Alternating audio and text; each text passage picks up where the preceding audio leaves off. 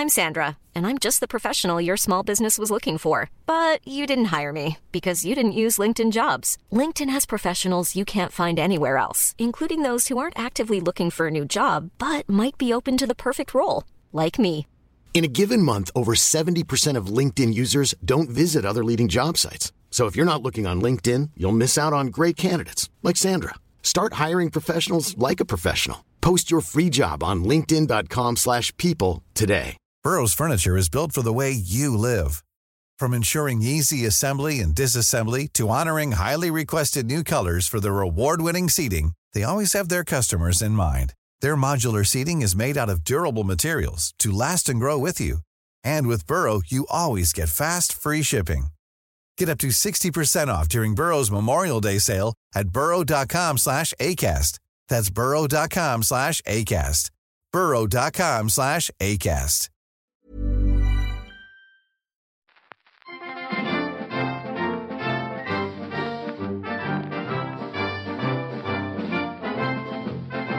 Ladies and gentlemen, broadcasting from beautiful South Bermondsey, this is Achtung Millwall.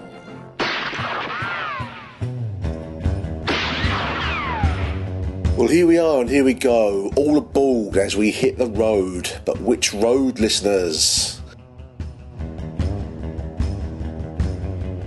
Are we rocking on the road to relegation? Or are we on the road rocking towards championship survival?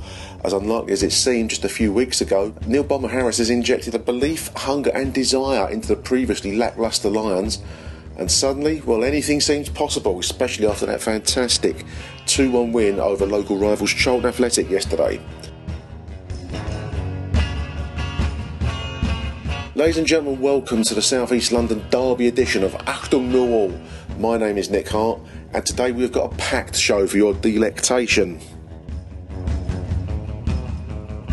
First up, we had my stream of consciousness, as I call it, recorded at yesterday's dramatic events at the Den. Then in part two, we've got the welcome return of show regular Charlie Mahoney to pick over the bones of three very welcome points for the Lions yesterday. And finally, in part three, we welcome an excellent Charlton guest to the show in the shape of Carl Andrews, who blogs for the London Tw- 24 Twitter feed, as well as on the long running Voice of the Valley fanzine. So, big welcome to Carl later on in the show. Stay tuned for that. So, now we're going to rewind you 24 hours back to the den yesterday afternoon, Good Friday afternoon. Hope you enjoy.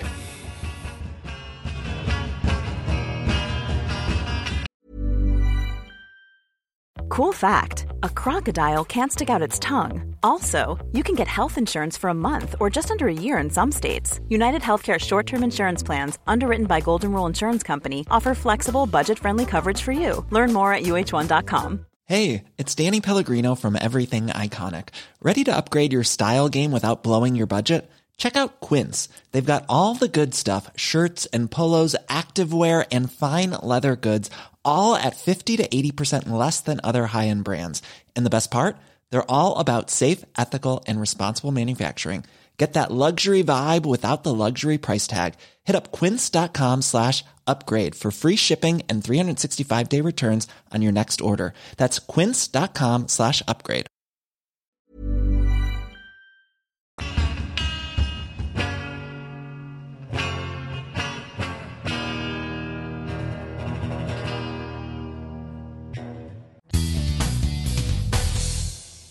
Achtung, Mehlball. Ladies and gentlemen. Welcome, welcome, welcome to the South East London Derby. El Spastico, I think it's known. My name is Nick Hart, and I am your Ziggy Stardust for the afternoon, whilst you, my dear audience, are my Spiders from Mars. Pre-match introductions, big roar for Tony Cascarino, Jimmy Carter, heroes of 88, Brian Hall. I can see down there. Les Briley's come out now, you can hear what that's produced. Gathering crowd in here.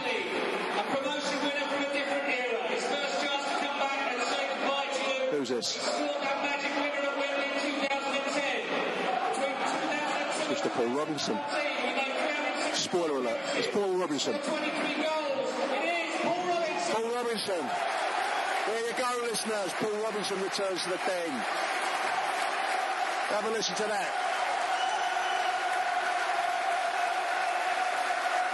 Jimmy Carter salutes him. Nice touch, nice touch.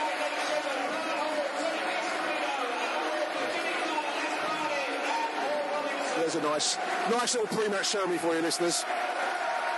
Let's have a listen to the sides.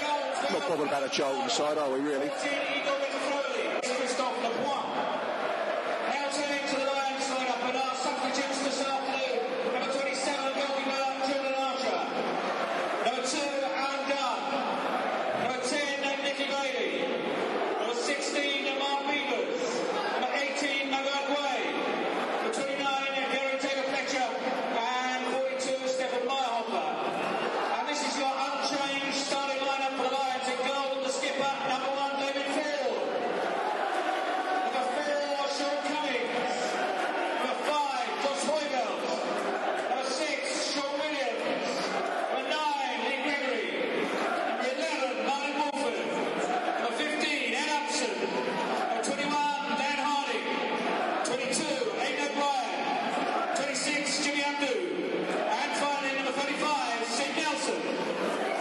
Unchanged side, listeners. Unchanged side. Have you ever heard that this season?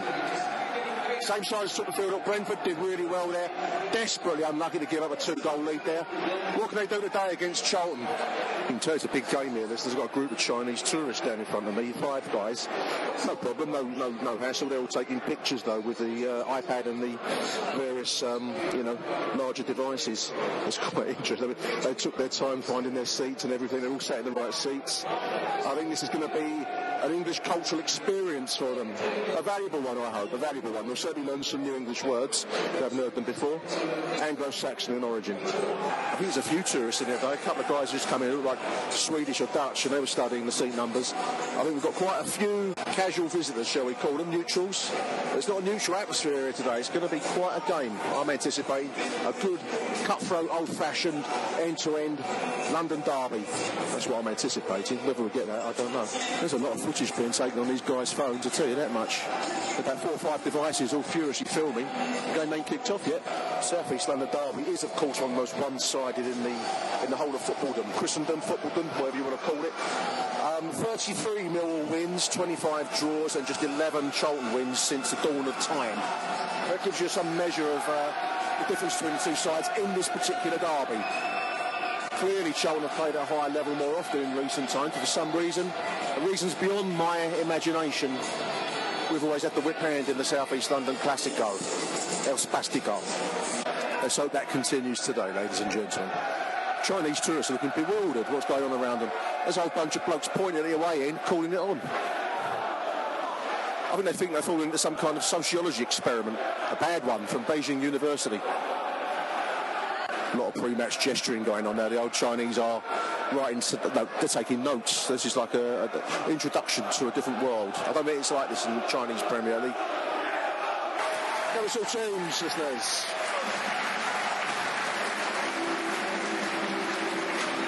a strange all red with a like a white insert shirt. Horrible shirt, actually. I don't like that. That's not an old-fashioned Charlton shirt at all. They're all in their traditional dark blue and whites, as we know and we love. Shirt is some kind of 1960s op art experiment where the artists would do um, optical illusion art I don't know if you've ever seen any of this stuff. Maybe you should. Maybe it's not really appropriate forum or platform for this kind of talk, but it's got kind of curious zigzaggy designs all over it. I think it's inclined to take you to a higher plane and maybe a fourth dimension, man. Get yourself down the Tate Bankside if you want more of that stuff, listeners. See you at the den. We don't do op art, right? We don't do op art.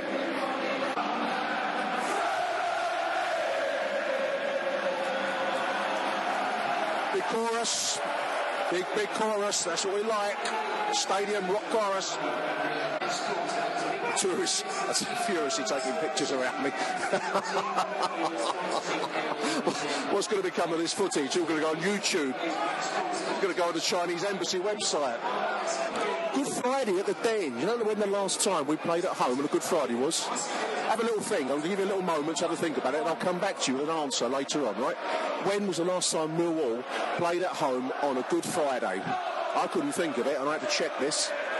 I say I've got it wrong, so I'm, one or two uh, pernickety types out there might correct me, but have a little think and I'll come back to you half time with the answer to that question. When was the last time that Millwall played at the Den of a Good Friday?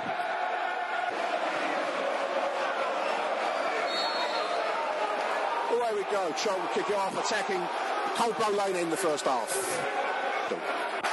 Mill throw in, listeners. Mill throw in. First attack of Mo for Millwall. Come up, come up the second minute of the game. There'll be a throw in from Dan Harding. Down in front of me in block one. Martyn Woolford can't quite check it. There's a sliding tackle from the 20. A roar of disapproval from the Millwall fans down below. I'll tell you what, the Millwall stands look pretty full. A few, few seats dotted around and the very ends of the two and uh, the three Millwall stands. Shoulder looks like it's full up from the upper tier only, so it's only the downstairs deck that's clear. So I'm, I'm predicting about 14, 15,000 crowd in here today. That's not bad, is it? Nice all touch inside, Rainer. Bright ball forward Lee Gregory almost on the end of it. Unlucky. Kind of angled crossing for Ed Upson. Was probably just like a yard too far for Ed Upson. Unlucky. A first real chance of the game, five minutes. Lee Gregory does well, wins a free kick down but on the left hand side.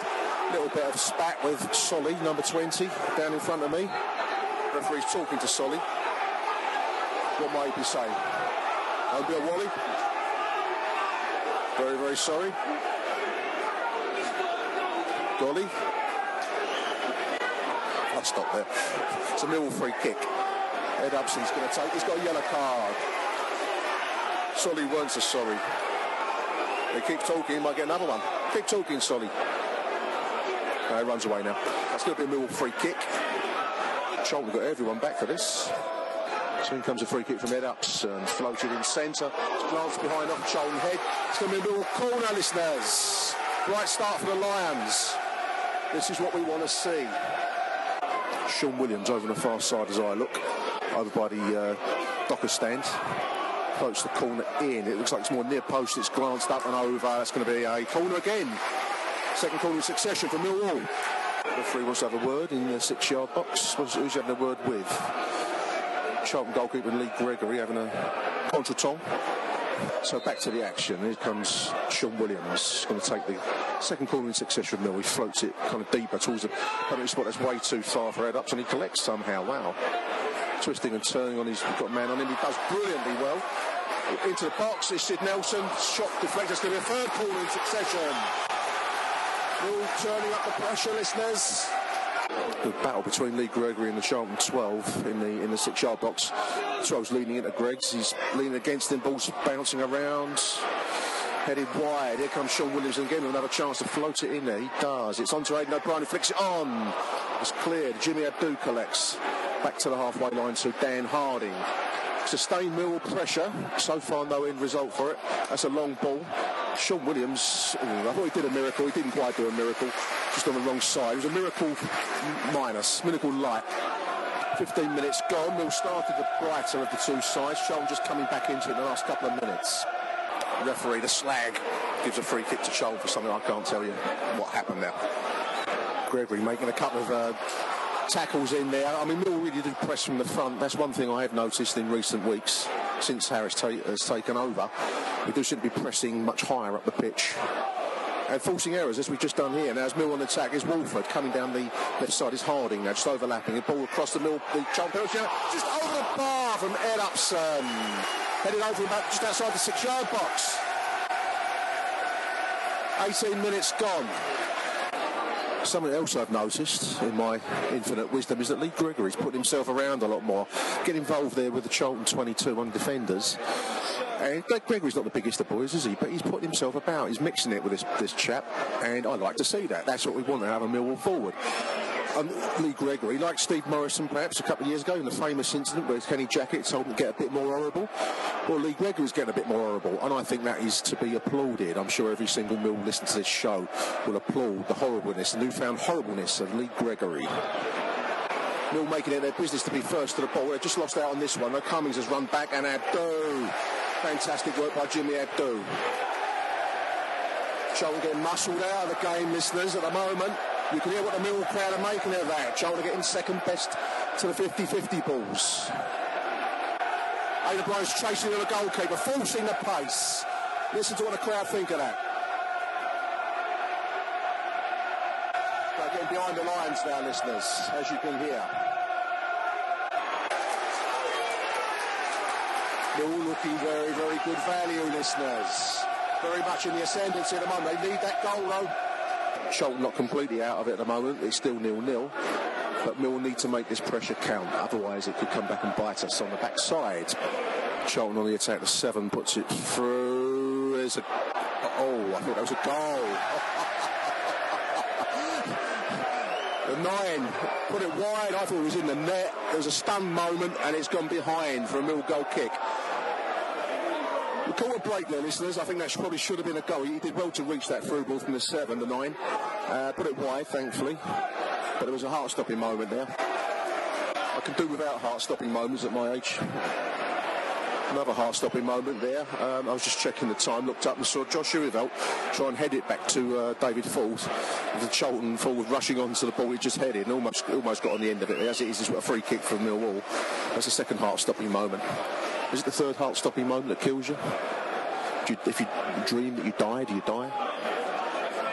I don't know. Do you dream in colour or black and white? We're getting a bit Freudian there, aren't we?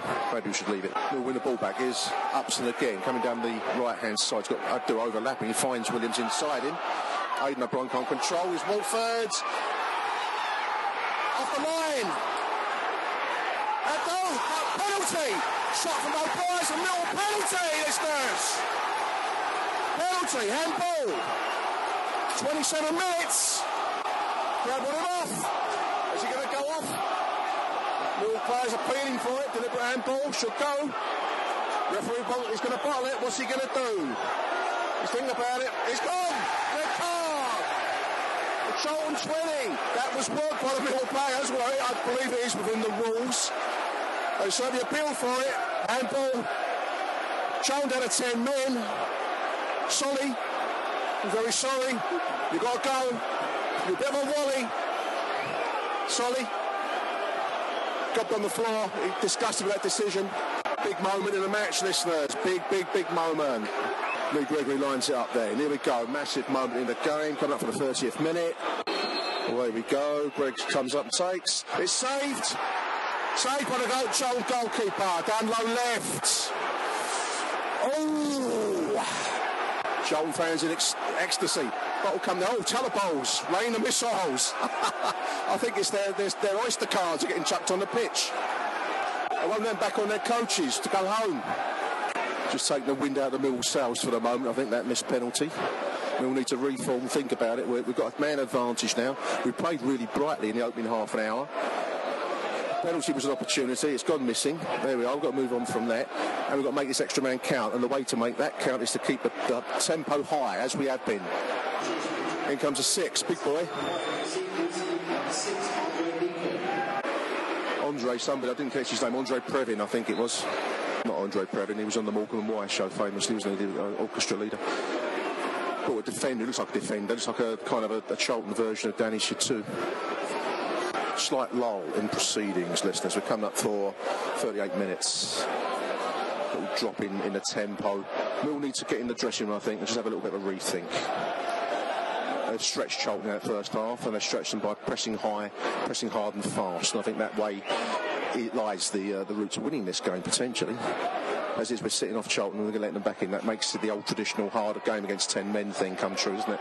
We're just sitting back off of Charlton slightly at the moment. I think they're wary about getting caught with a sucker punch, which means that we're falling back in front of the ball when really we, we, we had our best value out of the calf when we've got out and pressed the tackles up high. 38 minutes gone There's Cummings over on the right hand side. Momentum just slightly gone from Mill at the moment. We need to refine our mojo. Charlton have actually looked improved since the man's got sent off for me. Um, fair play to them. They've raised their work rate. They're passing the ball, which seems to be a strength of theirs.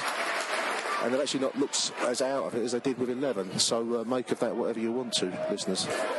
And there it is. That's the last action of the first half. Nil nil, Charlton nil at the break.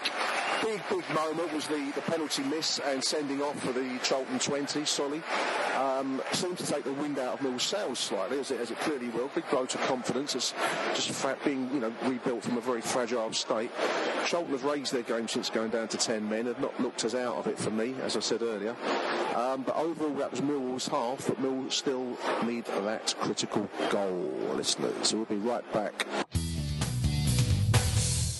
Achtung, Mehlball. I think I set you a little bit of a con- competition earlier, didn't I, listeners, at the start of the game? When was the last Good Friday home game that we had? I couldn't think of it driving over here, but I had a quick look on the Mill History website. As far as I can make out, and correct me if I am wrong, um, the last great, the, the, the last Good Friday home game for Millwall was played at the Den, the old Den we're talking about, April 16th, 1976. And we're talking about Millwall 3, Brighton 1, which was an immense game. 23,000 people in the Den that day, and probably more in actual fact, because you know there was always that kind of lackadaisical turnstile thing going on there. Um, Trevor Lee, goals from Trevor Lee, a brilliant overhead kick as I recall. John Seasman and Terry Brisley for the Lions, a fantastic 3-1 win. And if I remember rightly, we came back the next day, the next day, and played Chesterfield. 2-0 win, I think, next day, something like that. Those were the days. Um, now, I, I, as far as I can tell, plenty of Good Friday games, but all played away from home. The last Millwall home game on a Good Friday that I can detect is 1976, Millwall 3, Brighton Hove Albion 1, a lifetime ago. How about that? Achtung, Mehlball. Just looking back over the years for a few old Mill versus Charlton Derby games. Charlton nil Mill 3, 1988. That was a wonderful game played at the time um, at Selhurst Park. Charlton were very much on the downers at that stage. I think they were uh, evicted from the Valley, which was being, um, it wasn't being rebuilt at that stage. That was still derelict, and they're having to play over at Selhurst Park. And we went down there. I think we were near the top of the league at that point, second or third in the table. Brilliantly sunny day, fantastic result, 3 0. Um, a day that kind of uh, it was sun-soaked and lives in my memory. It was almost like an eternal blue sky of a day. I remember uh, Les Briley scoring for us. Um, Charlton were very much on the. They were working out of a porter cabin over on the far side of um, of, of Selhurst Park. It was, it was it was actually kind of sad. I, I found it sad. A, a, a club like Charlton could be in that kind of position. A couple of years later, of course, the um, those that know work in, in Greenwich will remember the Valley Party, who staged um, an amazing fans fight back via the elections of 1990, I guess, to um, actually win agreement from Greenwich Council to return to the Valley and rebuild it. And the rest is history. They've, they've gone from strength to strength ever since that return to the Valley, apart from obviously the, dip into League One a couple of years ago. Um, but I say well done to Charlton for that, because that, I remember that I worked in the area at the time, worked on the Ferrier estate. Um, quite a few uh, people I knew and residents that I knew were part and parcel of that Valley Party, and it was it was quite something to see. Away we go, listeners. Second half, 45 minutes. Can Mill do it? Just looking a little bit aimless at the moment. Harding's just put a, very poor pass forward, trying to find Woolford, put it straight out of play. Um, as I say, it's been a bit of a lull really since the, the penalty miss. I, I do hope there's not a sense that that was our moment, our moment has passed because we've actually looked quite bright when we've worked the ball, when we've kept it moving fast and zipping around. But uh, that's slightly gone off the boil since that incident in the first half. Seven shot from outside the penalty weren't a million miles away despite the catcalls. We've got to be careful. We've got to be careful. 55 minutes gone. We're starting to move the ball about and just stretch the game a little bit. And that's the way we're going to get some payday out of this situation. Substitution. Jimmy Abdou's coming out of the game. This is Gueye. Magaye Gueye comes in. 60th minute of the game. A lot of Mill pressure at the moment, listeners. Charlton very much sitting back, soaking it up. Relentless Mill pressure, listeners. It is relentless. 25 minutes to go in the game. A rare Charlton a forwards. Overlapping player here, the 14, over on the left-hand side. Not a situation get caught with the old sucker punch, which is our downfall. Here's the um, 21 now, drinking about it on the left-hand side of the Mill penalty. He floats it in. That's a net ball. That's a goal. Oh! Jesus! The 12 backheeled it into the net.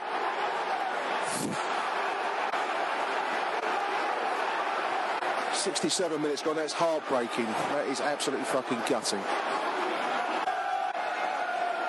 That uh, stunned the Millwall crowd, stunned me, if I'm honest with you, listeners. I don't know what to say at the moment. I'll have to forgive any lack of verve or vim in my conversation at the moment. Um, that was heartbreaking. Some kind of flare gone off in the Charlton end. Oh dear, oh dear, a red flare. That doesn't speak volumes for the modern day support. I don't know what does. Mill substitution, the Hoff's coming in. God preserve us, it's Good Friday. It's a day for resurrections and crucifixions. Here comes the Hoff. In for Dan Harding. Second Mill substitutions, like Nicky Bailey's coming in. Upson leaves. Not sure about that, but there we are. Harris is the man. Monday's more the day for resurrections off the hospital bed, but Bailey's made an early comeback today on Good Friday. The Hoff does well, wins the ball. Is Williams can't get a shot on goal. Balls to Gueye.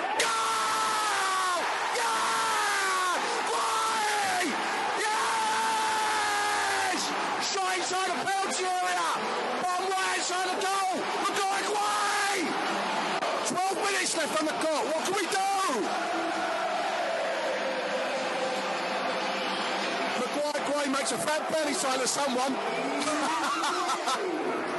what a goal! Mill back in the game. What can Mill do? Can we press on? We've got 12 minutes. Oh, Ball floats in, trying to find a half. Can't win it. Can't win a header. He's only six foot eight. He can't win a fucking header. Six minutes to go in this game, listeners. Six minutes. Can we all find something? Charlton attack here. The eight's got it down by the corner flag. It's into the box. Oh, Jesus Christ, the 18 had a free header. Bloody hell. Don't do this to me, Millwall. Put it wide, thank Christ for that. Five minutes left in the game. Nice flick on from Gueye, finds Maierhofer. Now Gregory over on the left-hand side. Little dink cross in. Maierhofer puts over as a corner. It's a corner. I did the Hoffer service. I thought he put it miles wide, miles over. And it's a mill corner. Four minutes left in the game, listeners. And it comes. Long, deep, blimey, deep, deep, deep. It's gone to uh, Bailey over on the other corner flag. That's how deep it was. He cuts it back. It's Gueye. What can he do? Shot goal. Goal! Yes! A rebound! 2-1 Millwall! Jesus Christ, fuck me! Rebounding around the. I couldn't tell you an awful lot in the fault of Rubo's feet who slots it in. 2-1 Millwall!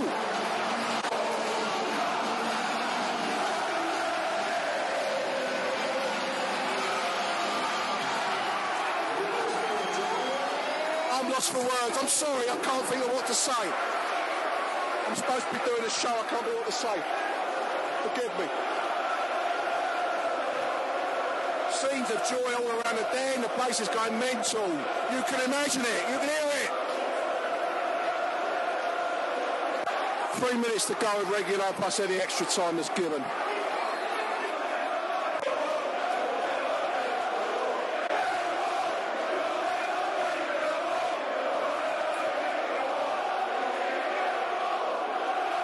Place is rocking, listeners. A long since we've heard that. Fantastic sliding tackle by Nicky Bailey.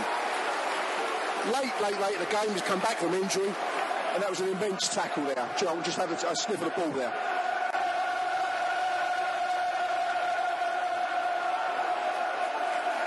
Six minutes. Six minutes. Blimey. Charlton on the attack now. It's a 20 down by the. Oh, Bailey took it, took it off of Paul's arms there, so it gives him a corner. Fuck me. Charlton Seven's got a corner down in front of me here. Charlton goalkeeper's come forward for it. Number one, he's been their man of the match for me out of this game. Gone for it, he's headed it over. Last minute of the game, I make it. Long ball forward, the Charlton goalkeeper's overcommitted. Aiden O'Brien, can he get a shot on goal? Shaun Williams shoots, it's wide. Madness. March madness, April madness. This will be last gasp saloon for Charlton. I'm making it. We're in the last minute. They've got a free kick on the halfway line. This will be everything for the Goalkeeper staying back this time. Last ditch stand for Charlton. Pumped forwards. In it comes. Hoover wins. Bobbling around over the far left hand side. Charlton still got the ball. Opportunity, the 12's got it. He's a goal scorer. Back across the middle penalty area. Jesus. Is! 2 1 Millwall! First home win since October! What a game to get it! Millwall 2, Charlton 1! Middle players collapse on the pitch. Charlton players collapse. There's a mighty effort by, by Charlton. Let's speak fairly here. We just won the game. We can afford to speak fairly. That was a massive, massive effort by both teams. Millwall, they really stood up. Goal goal down. Heartbreakingly late in the, game. Penalty, massive moment, penalty miss. And they had the balls and the bollocks to come back in. And with it, hope lives on. Here's a tune going on for a long time. To fade out with this one. We're going to be back after the messages with Charlie Mahoney.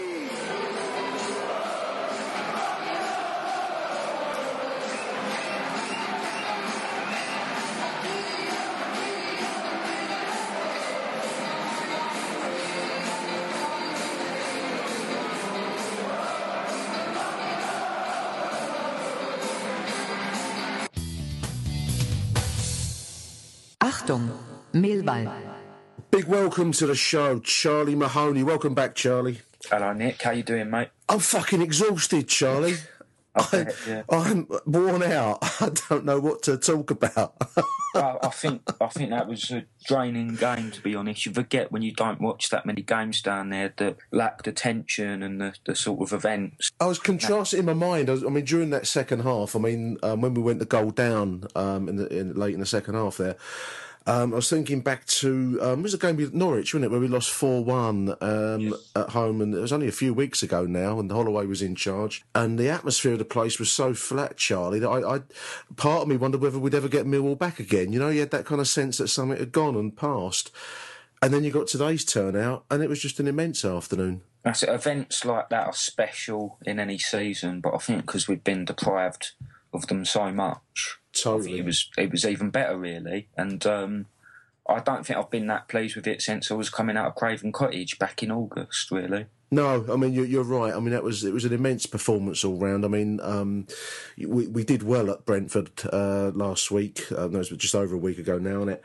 Um, we did well there. We were unlucky there, and I must admit, when we missed the penalty in the, in the midway through that first half, I, I kind of feared that we would go off the boil. We, we dominated that opening stage of the game, hadn't we? I, I thought we really played played very very well in that opening phase of the first half and got the penalty. And then I just, just we just went off the boil a little bit after that. I felt. I think the first half is sort of an undoubtable evidence that we're making progress under Harris. I mean, I wouldn't say it was spectacular, but there was a feeling that we were actually imposing ourselves on a home game in a way that we hadn't really done all season. Yeah, I mean, it was it was a strange thing. Really. I mean, and I suppose this is a classic football moment. We we won the penalty. Um, it looked like a good penalty shout for me, but I, I guess I'm biased. I know a lot of the Charlton fans are doing their nut about the penalty decision, and then the obviously the consequent red card. Um, so when we were, you know, we'd missed the penalty, that can happen. We're then facing ten men, and it's a classic situation where you struggle against the reduced side, isn't it? And and that I thought Charlton raised their game after that. In all fairness to them. I, I felt really, um, really sort of scared about the prospect of the second half during the break. I, I, genuinely thought there was a possibility we could go on to lose it because we struggle against 10 men anyway. And as you say, I don't think that advantage really came across for large portions of the second half. No, I mean we, we, we, we look good against the eleven. I mean, why this works out this way, I, I don't know. I mean, maybe only someone on the inside of the football world could ever tell you the answer to this question. But we've seen it many, many times, haven't we? Where the opposition go down to ten. We saw it against Huddersfield earlier on in the season, and I, I just could see. We, we again we, we had a huge amount of, pre- of, of pressure in the second half. I thought we, there was long spells where the ball was just, you know, being played around the Charlton penalty area, um, and and the, the sucker punch you could almost feel it coming, and then lo and behold, it did. No, it was it was ridiculous. It just felt so inevitable when they scored. Really, sort of soft go. Yeah, soft from their player. Soft goal. I mean, I, I, I, thought they moved the ball quite well for with ten men. I mean, and, and that we, we did struggle. We, we we let our tempo drop, Charlie. I felt we, we looked at our best when we press high. We the tackling starts from Greg, uh, Gregory and O'Brien backwards.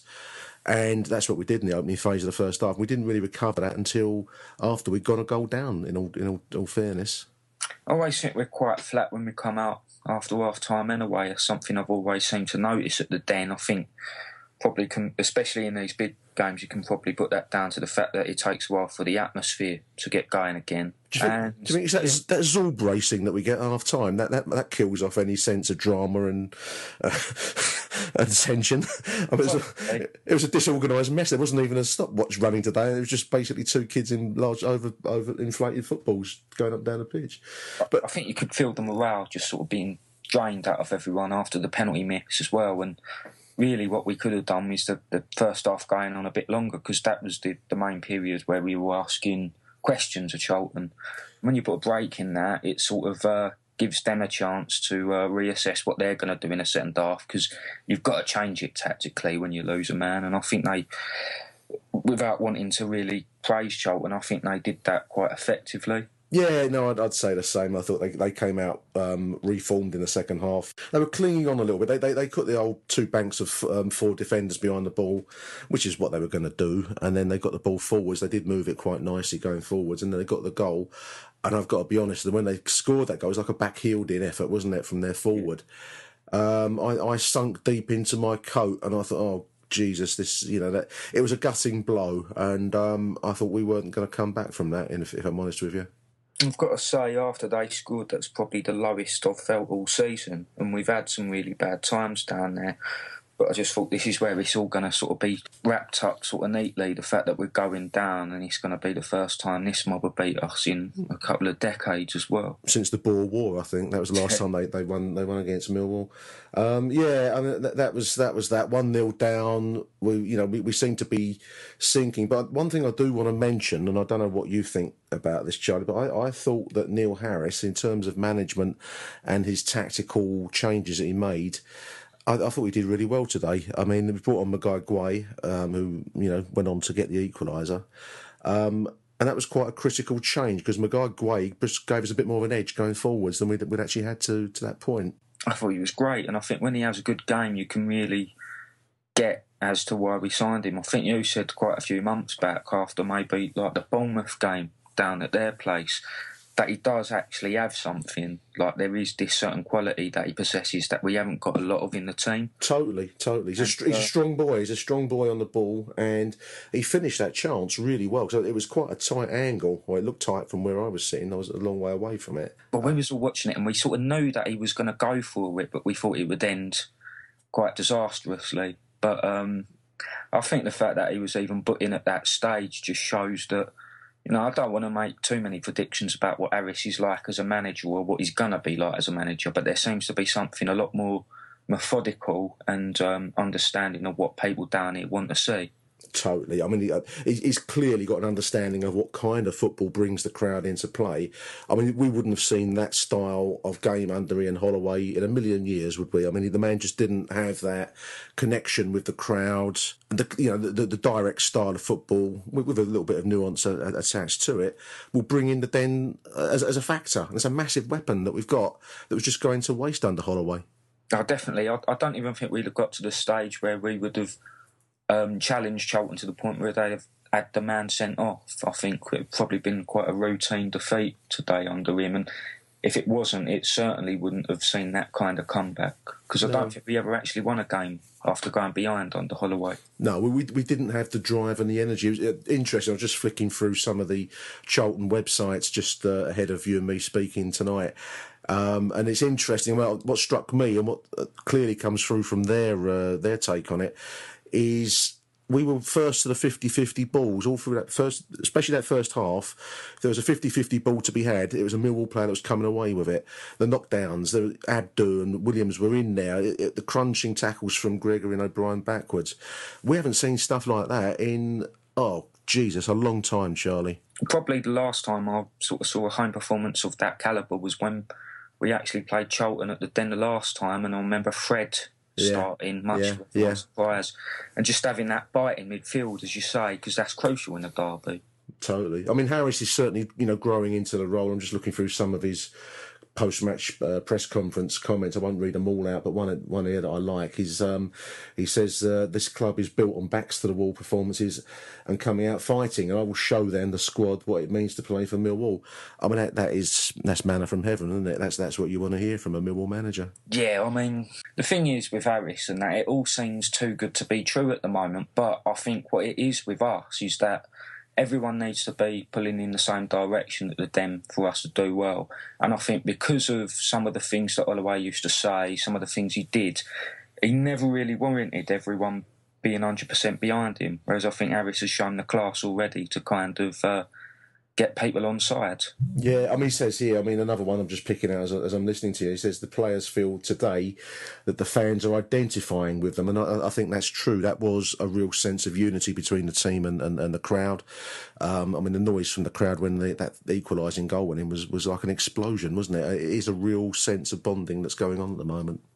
Yeah, I think um, just because of how long we'd have, had to wait to win at home uh, speaks for itself, but because it was against that lot as well, it just makes it even more special.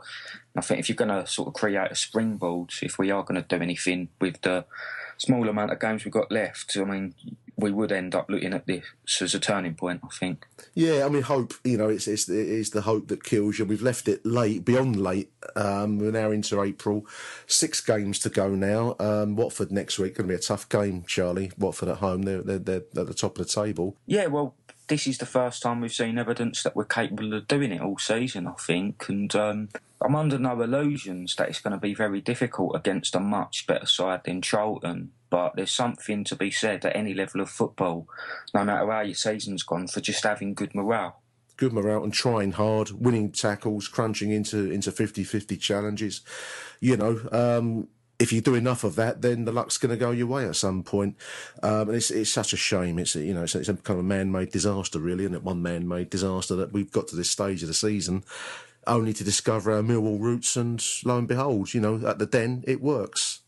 I think so, but you know, I'm trying to look for positives in it. And firstly, you know, I'm sure people have said to you as well that, you know, they admire the fact that Berylson was willing to pay the money to finally get rid of Holloway. Yeah, yeah, that's But also, there is a sense that we might need to take a step back because this is the third time in a row where it's looked over the course of the season that we're just not cut out for this level, and maybe we do need to recalibrate and just sort of bring the youth through and uh, see where we go from there. It's an interesting point. I mean, I, I thought both Lee Gregory and, and, certainly Aiden O'Brien impresses me with his um, sheer enthusiasm. I thought today wasn't probably as good a game for O'Brien as, as it was at Brentford last week, but you can't fault the boy for 100% effort, you know. Um, who would you pick out as your man of the match from today's proceedings, Charlie? Would you go for out of the out of the group? Possibly Ed Upson. I thought he was fantastic and yeah. uh, sort of raise serious questions as to why he's not been included much over the course of the season. I really thought that when he came in, uh, Holloway was going to try and build a midfield around him and Williams. Yeah, um, yeah. He had a great game, and I thought Jimmy was excellent as well. And uh, one of the things with Jimmy is is that he, he, just he doesn't just have an excellent ability to read a game, but he reads the kind of game that it is as well. He always seems to do well on the big occasion and never lets us down. No, he's, he's, he's raised his game again, Jimmy. I mean, he's, he's the Mister Survivor, and I mean, he's the man they can't hang, isn't he? And you know, um, I thought today he, he really did step up to the plate. I think you're right. He's, he's, he seems to have developed an ability to find the pass, which no one had ever seen previously from him. He's some of his balls forward are actually quite intelligent, and you know, been no previous signs of that in his in his career. I, I thought Lee Gregory had really developed a, a, a, what I call a really nicely horrible streak to his game. I, I, I read on House of Fun someone said that he's uh, clearly been coached by Neil Harris in the dark arts of the game, and I thought he did look a bit more of a of a nasty forward, the kind of boat that we, we want down the den. Little, you know, getting involved, mixing it with the Charlton defence definitely I could see him giving Roger Johnson loads of shit from the beginning of the game, and yeah, I think you've got to do it. And, and you're right to say he's definitely learned that off Harris. Really, that's classic, classic Neil Harris. Get under their skin, wind them up. I know at one point I made a comment when I was doing the live piece earlier. I, I said that he's mixing it with the child defence, and we wouldn't have seen that a few months ago from him. It was a bit like a Steve Morison moment, Charlie. You know, where um, he too was told to, you know, find that nasty streak and take up take it up a level. That's right. Yeah, it does look like a, a, different player now. I'm I'm a bit gutted with the penalty. You know, I thought it was a poor penalty, but obviously things turned out all right. But from Gregory's perspective, I, I do get the sense he's a he's a proper confidence player. So I just hope something like that doesn't set him back too much.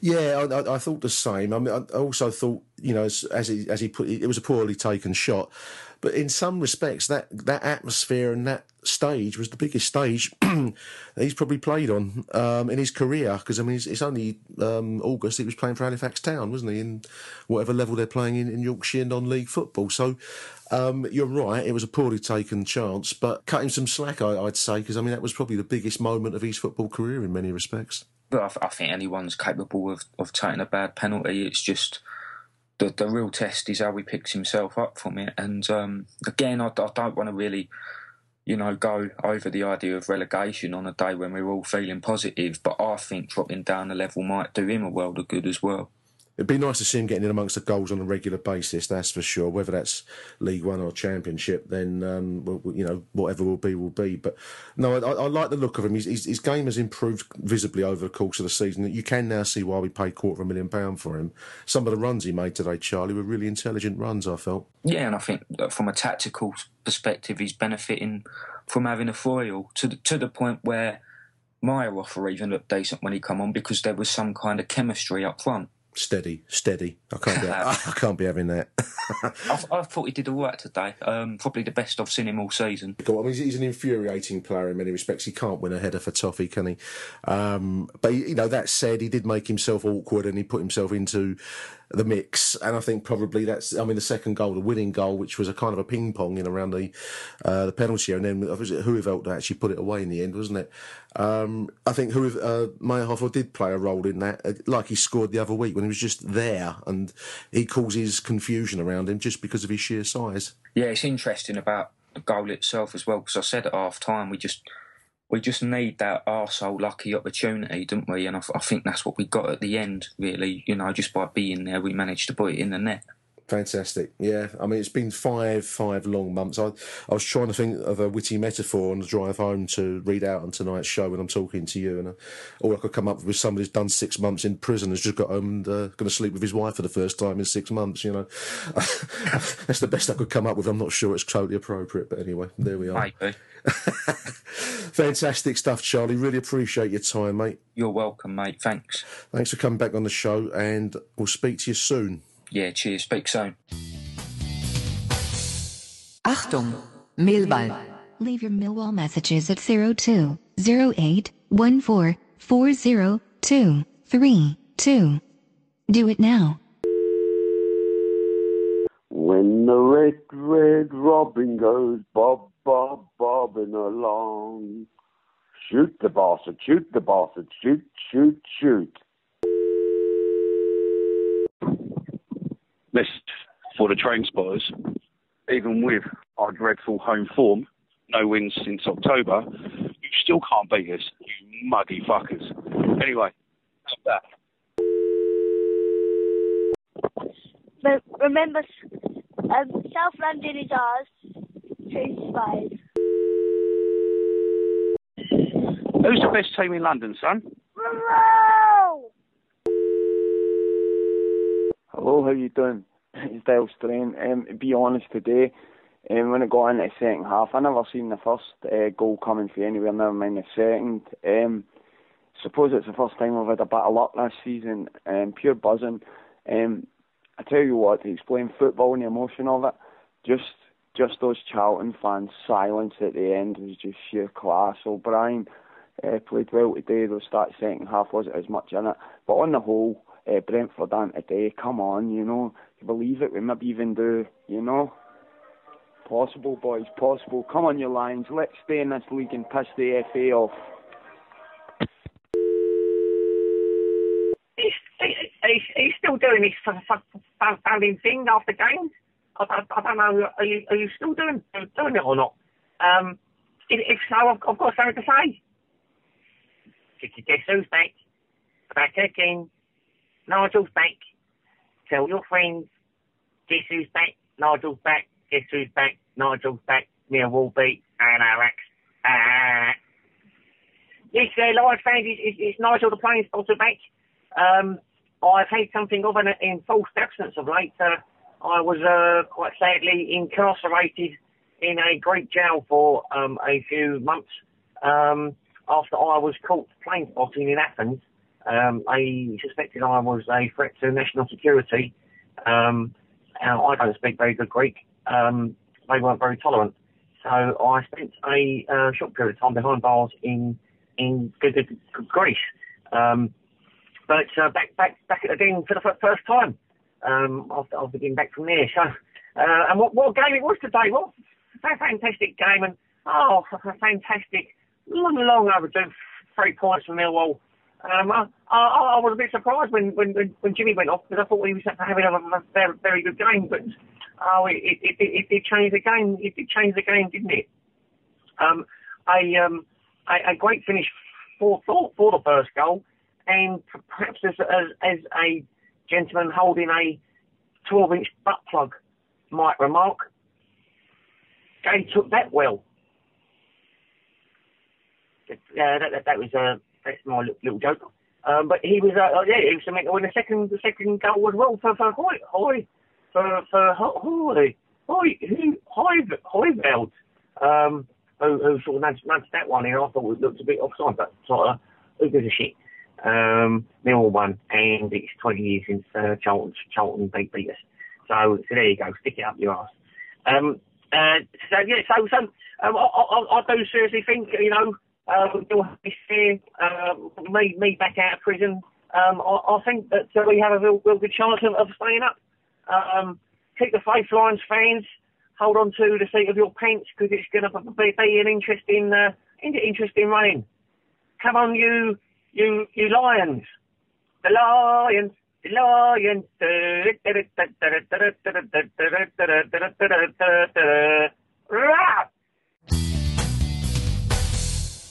Achtung, Mehlball. All right, a big welcome back to the show to Kyle Andrews on behalf of Charlton, um, contributor to London 24 Sport and voice of the Valley fanzine. Welcome back to the show, Kyle. Hello. I'm saying welcome back because you and me had a conversation last night and I either didn't press record or I managed to collapse the recording, so we're having to do a take two. So I apologise and I appreciate you two coming back over the, the painful subject of yesterday's proceedings at the Den. Uh, to be honest with you, I'm pretty sure you have got the recording. You just want, you just want to make me suffer again, don't you? I, I, I, when we finished speaking, listeners, uh, we, we had about a 20 minute um, conversation full of wit, humour, and insight, Kyle, I thought last night. Um, and I looked at the inbox and, oh, Jesus Christ, none of it's, none of it's recorded. So I'm just double checking as I'm talking to you now to make sure it is indeed recording as we speak. So um, I won't do it to you a third time, I promise you, mate. anyway, we, we, we speak of yesterday's um, from the Millwall perspective, fantastic win over Charlton. From the Charlton perspective, a painful loss. Um, I mean, we, we, said last night the game went in a series of phases for me, Con. I don't know if it's from your side. I thought Millwall dominated up to the penalty. Um, and from that point onwards, I thought Charlton, down to 10 men, really came into their own. They really, really def- defended well with 10 men and passed the ball out of defence quite well. Yeah, no, I definitely agree with you. The first 20 minutes, I was very, very worried. You're, you're all over us. Um, I'd like to think it wasn't, but it just it seemed to be that we hadn't we sort of underestimated you a little bit. Hadn't expected you to play with such with such a tempo. Um, your pressing was, was very impressive. I mean, you just couldn't get hold of the ball. Um, and you, I mean, obviously, even before the penalty, you had a couple of chances. Maybe you should have been should have been one or two up before then. Um, yeah. But as you said, after the penalty save, um, we settled down a little bit. Um, I don't think we were at our best. Um, obviously, you know, we've been on a run of, of, seven wins in nine before before the defeat yesterday, where we were playing some really impressive football. Yeah. Um, but you know, we settled down. Um, we, stopped shooting from creating chances, and then on the break, um, we began to carry a little bit of a threat. Uh, so yeah, no, I, I, do agree with you. We looked, we looked a lot better with ten, to be honest. Yeah, I mean that was it's, it's a it's a trite point to make, but I, I did feel Charlton looked better at, at, ten than with the eleven. This is a, a football cliche, and I mean, it goes across the board. I think many, many clubs, I don't know how Charlton perform against 10. We never look good against 10 men. I don't know what it is. Maybe it's just the imbalance in the opposition. It, it just messes with people's heads. But we, it, there's the, there's the exhilaration of the penalty and then the sending off from our side.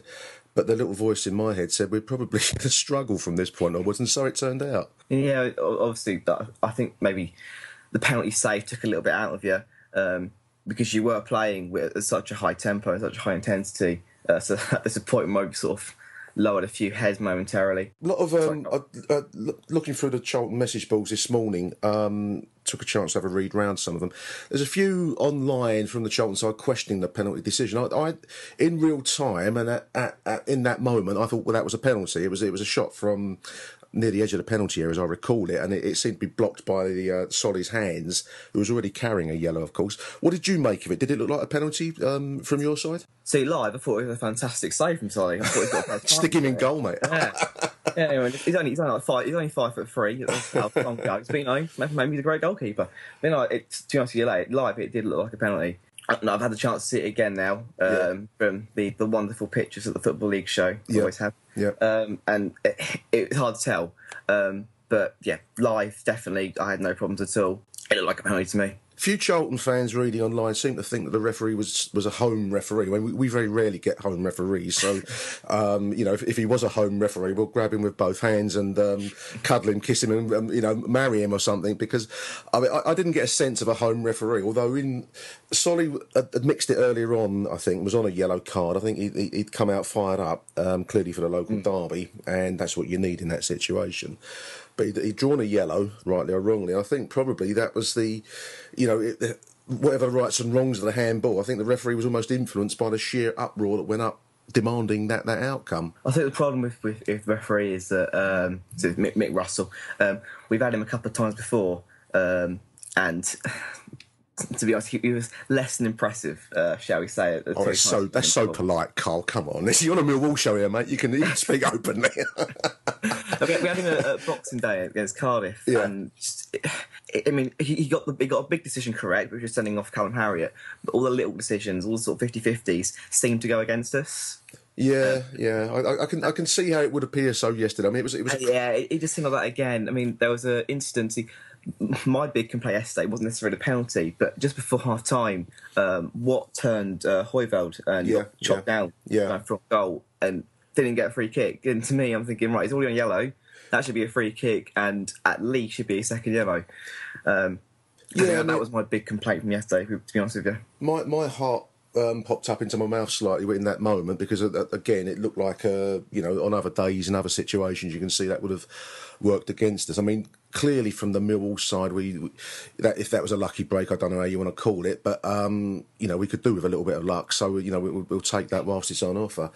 Um, but I thought after the penalty, I mean, you're right. We, we were deflated with that. Um, it, it was a poor penalty, in, in all honesty. Um, and our heads dropped slightly, whereas Charlton seemed to raise their game. I thought that was quite impressive in that situation. I mean, yeah, as I said earlier, we weren't really at our best. Um, I mean, I, I, I, I don't- know about how, from a Mill perspective how well we looked. Um, I mean, we, we might have looked quite impressive, but as I said, in that in that uh, the run we've had recently, we've played some really nice counter-attacking football.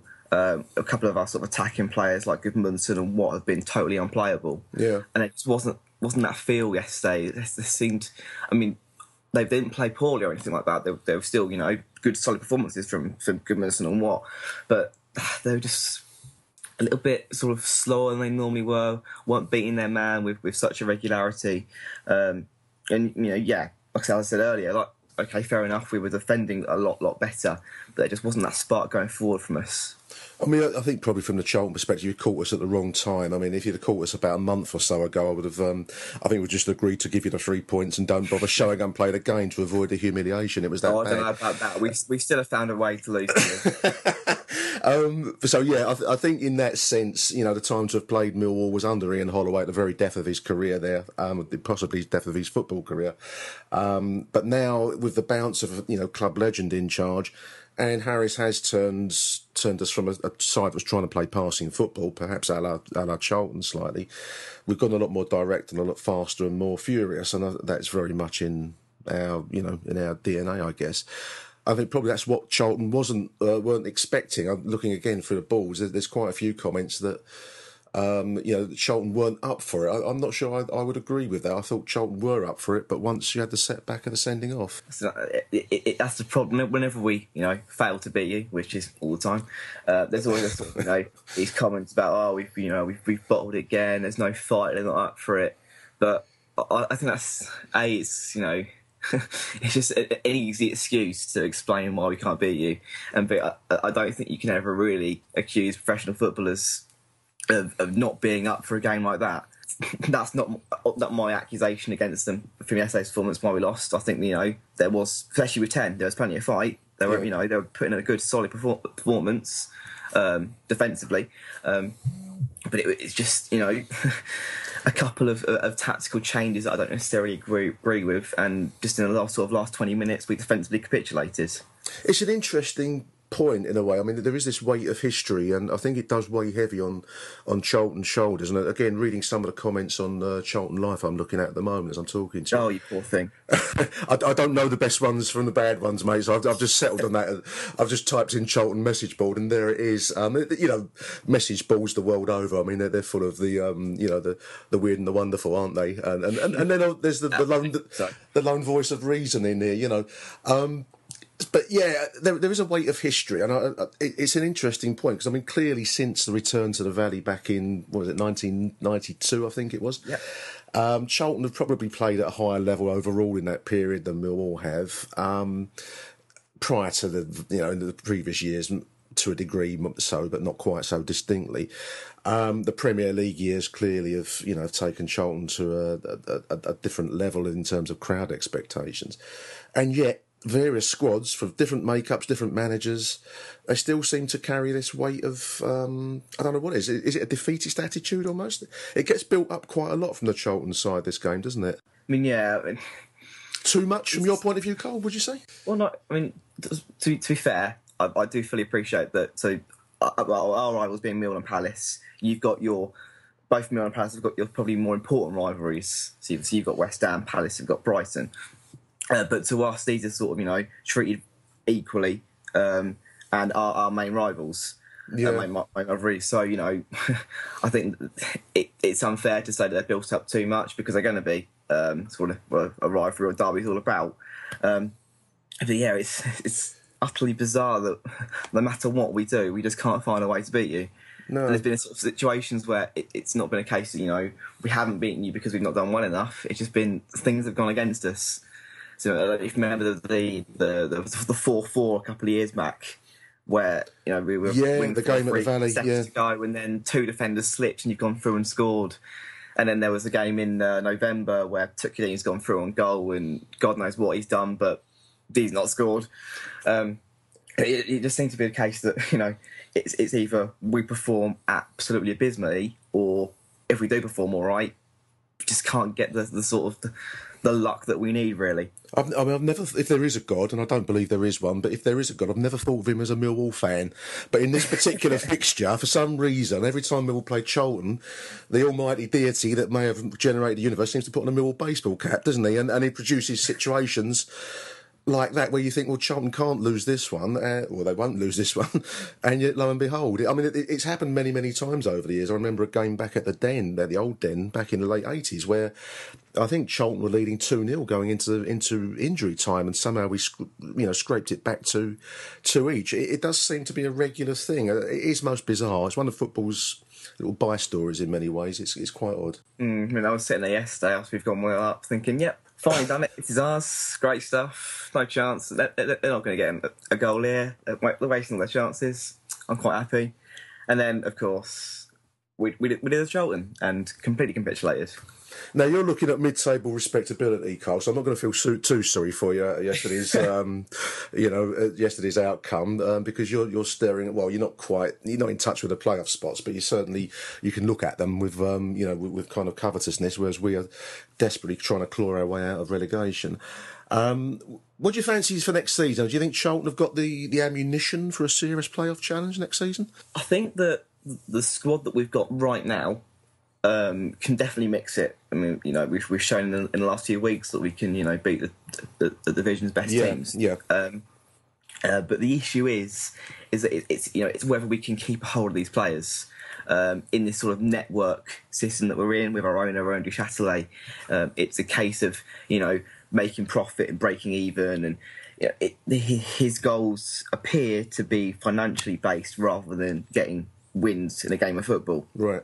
Um, so I don't really want to, you know. Don't want to tempt fate, do you? No, no, no, no. Right now, but if we can keep the squad together and Douche sort of changes his his philosophies, um, yeah, we you know we, we have got we have got half a chance of, of, of, of mixing it, but you know I think given the strength of the teams up up there at the moment and the fact that some of them won't be going up um, and the, the, the, wealth that the teams coming down from the Premier League will have, um, I think it's probably going to be you know an achievement once again next season just to finish mid-table.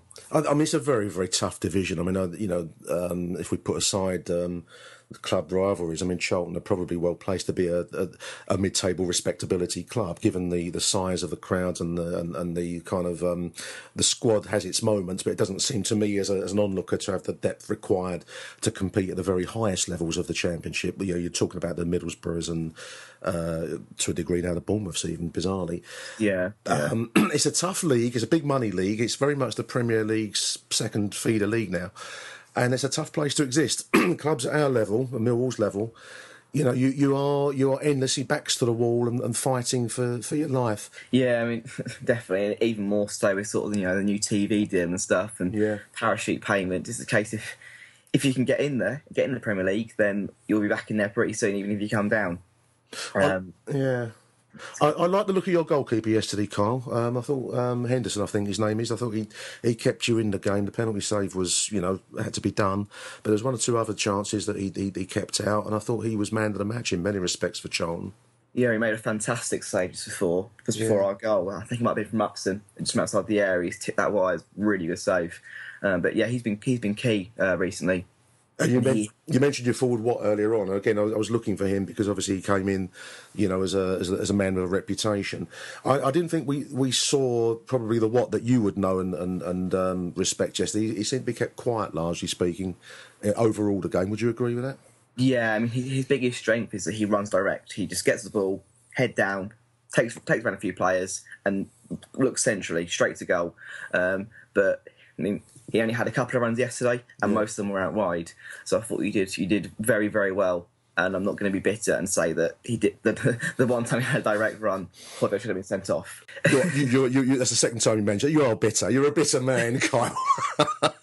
I, I, another player that, I say has his critics on the Charlton scene. I, I, I, want to get your take before we close out. The the number six that came in, the big boy, Bikey, I think he's pronounced, isn't it? Yeah. Um, I thought he did a job of solidifying that Charlton defence. It was looking a little wobbly um, as we were throwing the ball forwards at them. And once he came into into the game, I thought he looked a lot more solid with him than without him.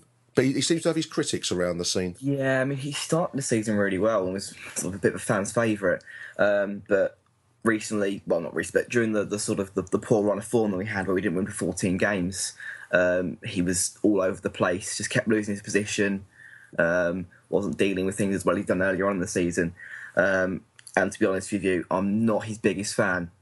But no. I don't really have any complaints with the way he played yesterday. Uh, won the ball in the air quite well. I don't think he really put a foot wrong, to be honest. Um, I think my, my complaints defensively with uh, the man alongside him, Roger Johnson, I thought was probably at fault.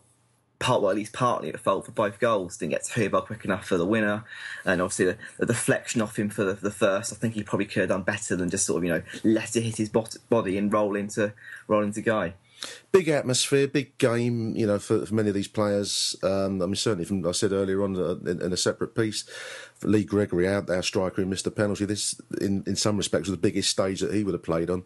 Certainly, the most intense atmosphere, and I think sometimes it goes to it, it, it you know, players that would normally play more calmly in, in more regular situations, it, it, makes them lose it slightly. And I do wonder whether that had an influence on the Charlton side yesterday. Possibly. I mean, uh, to, be honest with you, uh, the player that impressed me the most yesterday um, was our young defender, Joe Gomez. Um, that's the first derby he's played in. He's only 17 years old. Yeah. Uh, and he, he, hardly put a foot wrong. He it's a big very, situation, very Carl, and a big situation for a yeah. boy to come into. So, yeah. Okay, I mean, that, that is fantastic, Carl. I've, I've, I've desperately checking the record button. It is still recording, so I won't have to put you through this agony again, mate. I, I, I forgot it now. Yeah, We've moved on. I really appreciate you coming back and doing this, Carl. All the best to you, mate. Th- many thanks. Take care of yourself and keep in touch. Achtung, Mehlball.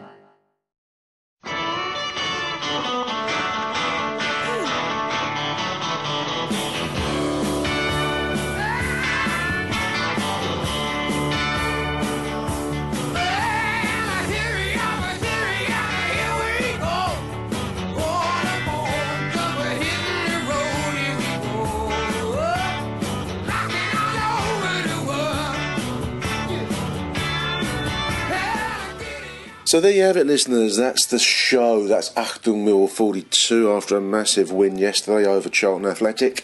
I thought we'd just close out with a few bits and bobs from around the message boards just to, to see out today's show. East End Dave on the House of Fun, referring to that massive tackle by Nicky Bailey late on in the game, says he thought it was a 60 40 chance in, in the Charlton players' favour, and Bailey came fucking flying in like a steam train, says East End Dave. he won the ball, and to the Charlton players' credit, they both jumped up and got on with it like spring lambs. Hurlock esque, says Dave. Do Remy replies, that was probably one of the best tackles I've seen. It's moments like that that can really get the crowd buzzing. I was sat close by and you could really see the intent in his eyes. He went steaming in. No way was Bailey pulling out, and yeah, credit to both players for getting up and getting on with the job. Nez, speaking on the House of Fun, says, Yes, we've got our Millwall back.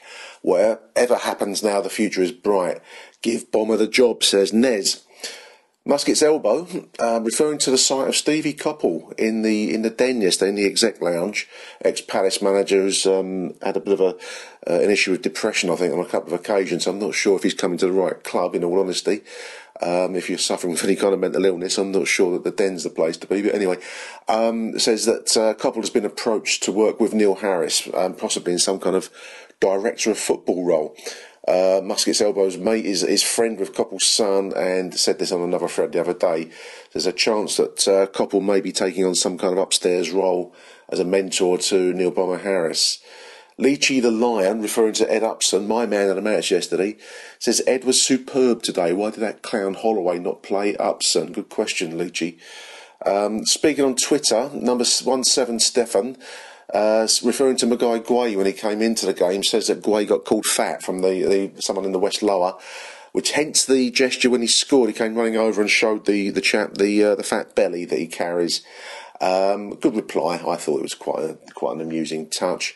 Charlie Richardson says that he also came over and cuddled the bloke after the game. So um, fair play to Magaye Gueye for a for getting a goal and secondly for handling that quite well. And finally, um, great to see Paul Robinson back at the den yesterday. Robbo posted on Twitter, What a feeling, thanks for the reception.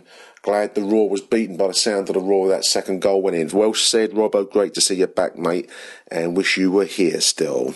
That's the show, ladies and gentlemen. Thank you for listening. That was Achtung Millwall, and my name was Nick Hart.